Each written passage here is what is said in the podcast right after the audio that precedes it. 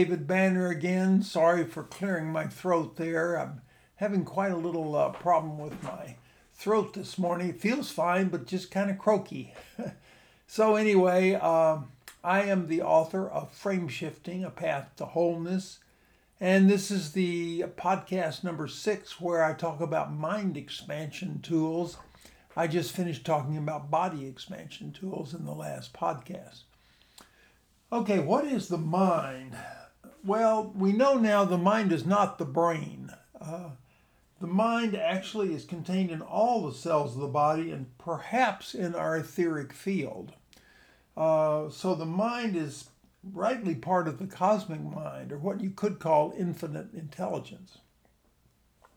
Operates all the universe flawlessly. However, our tiny little ego mind, which is what we use to navigate in physical reality, is not uh, connected to the cosmic mind, it's separate. So we find ourselves literally lost. Uh, without being hooked up to the so called cosmic computer, we try to negotiate in the dark with our tiny little ego mind to guide us. Uh, this doesn't work very well, as you've already noticed in your life. If we actually let God or the cosmic mind control our thoughts and subsequent actions, we would be in harmony and blending on the planet. But our habit of mind, and that's all the ego really is, is a habit of mind, uh, causes us untold grief and misery because we're lost in the darkness of the ego jungle. So the good news is this we can escape anytime we want to. All we have to do is let go and let the infinite intelligence of the universe run things. So that's the solution. okay, uh, one of the first mind expansion tools I learned was in 1977, and this is a process called EST. EST. It stands for Erhard Seminars Training a guy named Werner Erhard, who I guess is probably still alive, living somewhere on the planet, uh, devised this program. It was a weekend program, uh, which actually focused on mind expansion, although he didn't call it that. And uh, all kinds of things are experienced. Um, one of the things that I learned in that uh, EST workshop is the difference between the victim experience and the creator experience. Uh, the, the EST training teaches you that you're a creator of your life, which means that your mind is the producer of your experience. So you can choose the victim stance, which is they are doing it to me from the external world, or you can choose the creator stance, which is I'm 100% responsible for my experiences, including the so called negative ones. This is a very powerful understanding. So, uh, either you're claiming responsibility or not claiming responsibility for the world you experience. Now, remember, you're still in the egoic states. The world you experience is colored by the beliefs, attitudes, and values of your ego. So it's not true reality. But the ego loves the victim state because then you have problems which must be solved. Okay, okay, the idea is not really to solve them, but to keep the identity in a fearful, watchful state of anxiety from which the peace of God that passes all understanding is a virtual impossibility. Uh, this is what the ego wants to do because it keeps you locked into the egoic trance. See, if you suddenly realize that you're connected to all of life and that the world is one uh, entity along with the rest of the cosmos, then you, your fear would dramatically disappear. But if you see yourself as separate, wandering in the wilderness with this little egoic help, uh, fear is your constant companion. Fear and anxiety strengthen the ego and its pain body. I talked about this earlier. Eckhart Tolle, in his book, The Power of Now, talks about the pain body, which is the accumulated uh, pain that you've experienced through a lifetime. And actually, there's a collective pain body where, which we all share into, where everybody who's had trauma and pain can participate in. It's not such a great thing, but that's what we have in the egoic state. So if you're the creator of your personal experience, there's no one to blame because you can take 100% responsibility for your experience. The so called outer world is merely a mirror reflecting back to you your internal state of beliefs, attitudes, and values. Who are you really? Well, you're the whole of life. The more a person can shed the tempting victim stance, the more in touch they become with their true identity, at one with the whole of life. Once you accept yourself as the creator of your world, your mind naturally expands as the fear of the constricted ego mind recedes in importance. If we are the creator, how do we actually create? In truth, to live is to create. There's a never a time when you're not creating. However, most of us are unconscious of our creative nature and therefore create unconsciously. Uh, when you create unconsciously, you create repetition, and, and repetitious thoughts are part of the 50,000 thoughts you have every day. Uh, this has been proven by cognitive scientists that each person has about 50,000 thoughts a day. Most of them are repetitive. They come from your past, your conditioned past. To create consciously, it requires that you focus your creative power. You can never become more powerful than you already are. You can just become more focused, more intentional in your creating. This is why focused thinking is important. Lens form, uh, thoughts form the lens through which the creative energy pass, passes and is transformed. Thoughts color, guide, divert, shape, organize the formless creative energy ever flowing from our being. So, thoughts are actually what create your apparent reality of the external world. thoughts also focus our feelings, our emotions, and energizes them.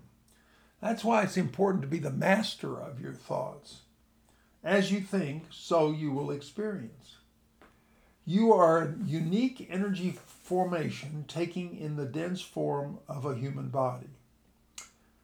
Always the aspect of the oneself known to you as you is connected to and is broadcasting to all that is. Everything you give, you give to the one self. Everything you receive, you receive from the one self.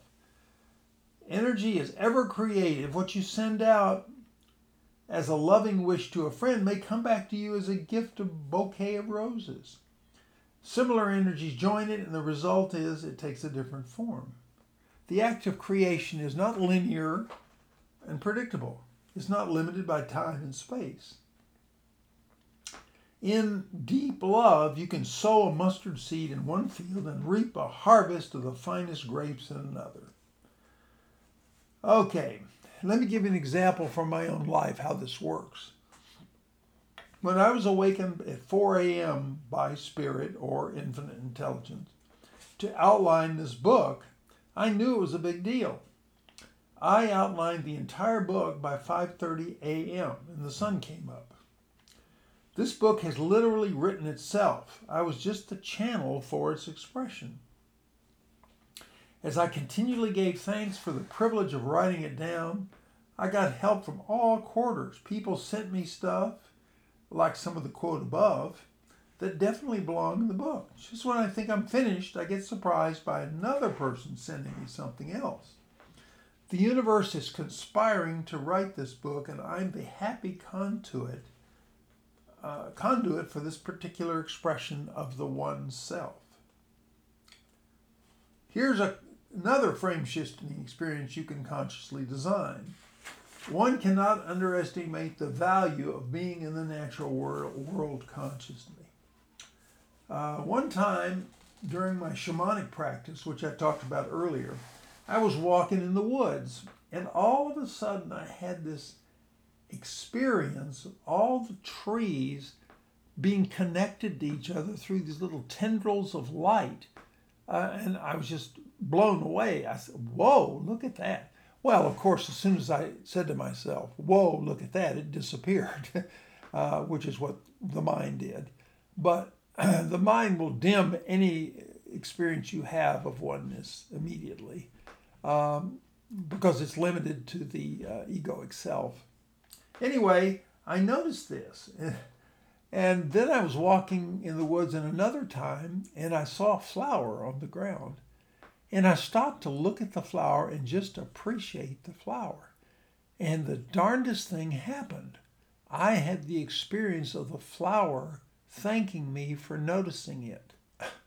I know it sounds pretty weird, but I got a feeling that all of us go through life just unconsciously, trance like, walking through our reality instead of stopping and actually noticing what's there. And this plant was used to people just walking by and not noticing it. And all of a sudden I noticed it and it went, whoa, thank you. Uh, so that's, that's another facet of this. Another man, mind expansion, expansion tool is Avatar, which I mentioned earlier. Avatar uh, has a process where you can eliminate beliefs and replace them with life affirming beliefs. Uh, I don't want to tell you exactly how to do that because it's probably confidential in the training. But what they talk about is beliefs can be discreated. It's very similar to turning off a light. So you're in a room and you've got a light. Well, you can turn off the light and the light disappears you can actually do a similar process with belief systems. And then you can replace the belief with a belief that you want to affirm. So, this is a very uh, excellent mind expansion process.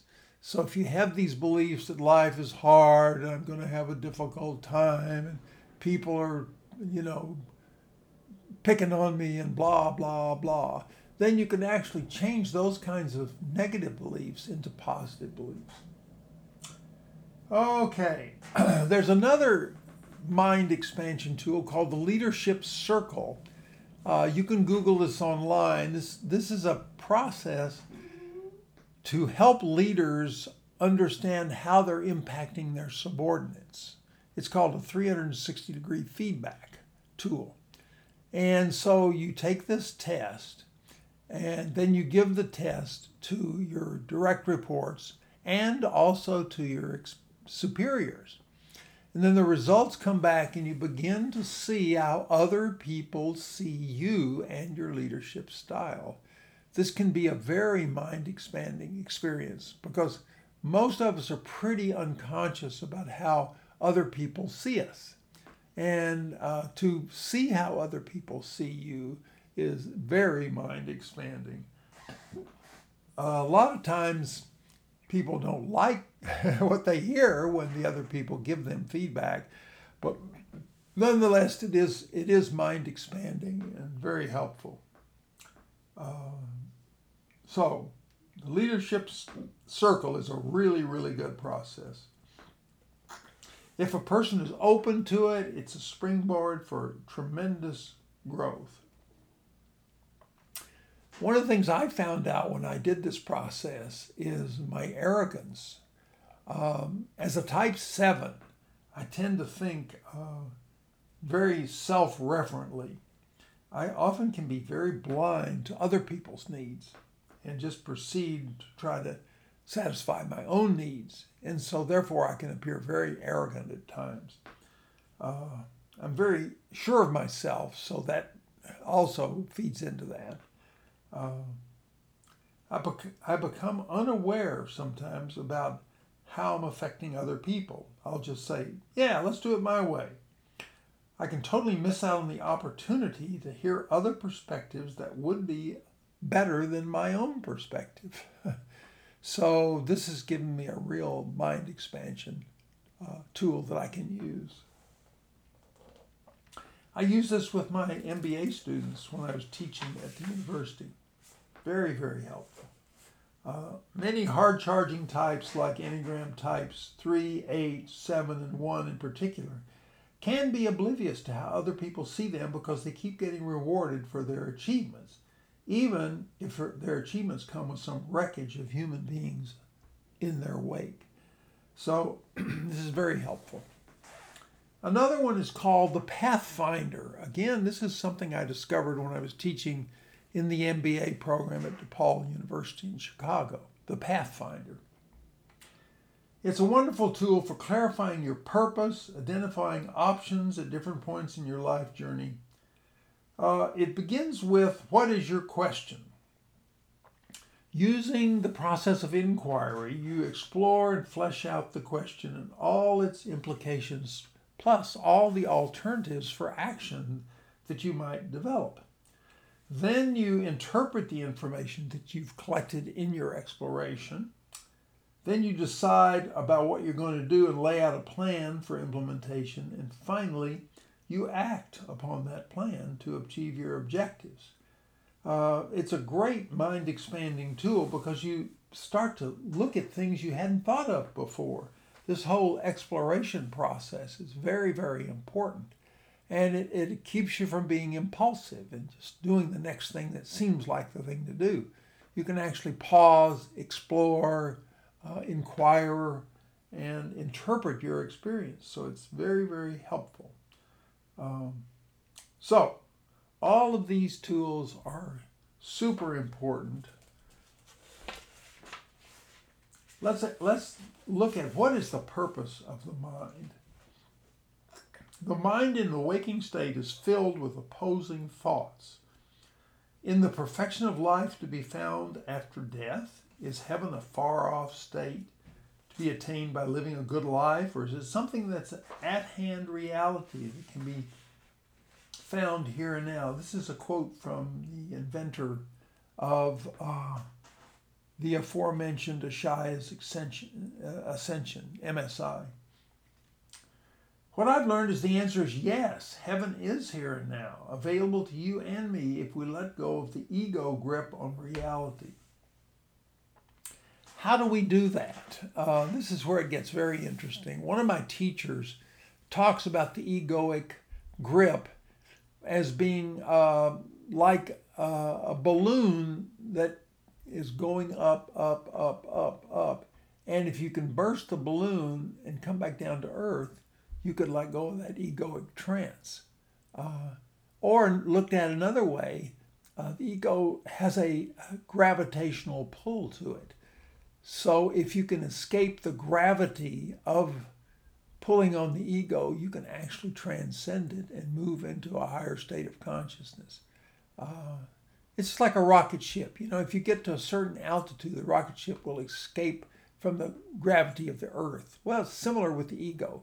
If you can get to a certain point of expansion and development of the mind, you can actually escape the gravitational pull of the ego. So the more of these experiences you have to, the more uh, opportunity you're going to have to transcend your ego. Uh, MSI goes on to say, we have a little time left, a de- decade or two for most of us, before this transition will be completed. Transition to egolessness.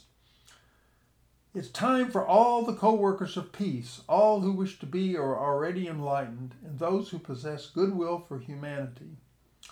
All leaders everywhere, listen to this part, to drop their surface petty differences and unite in one voice of understanding and praise for the source of all there is.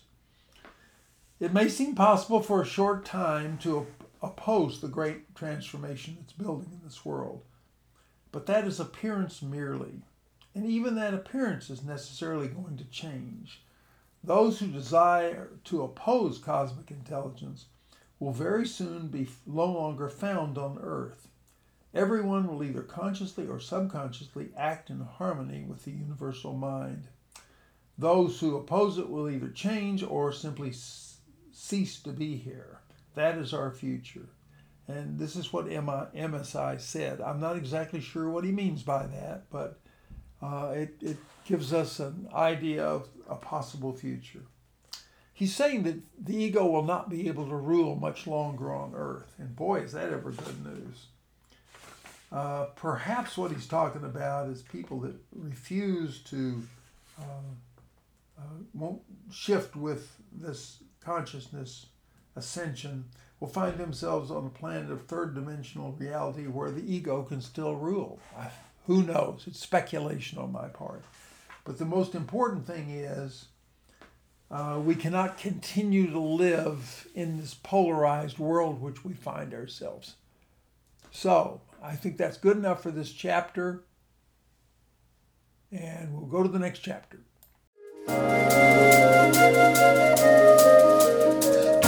Música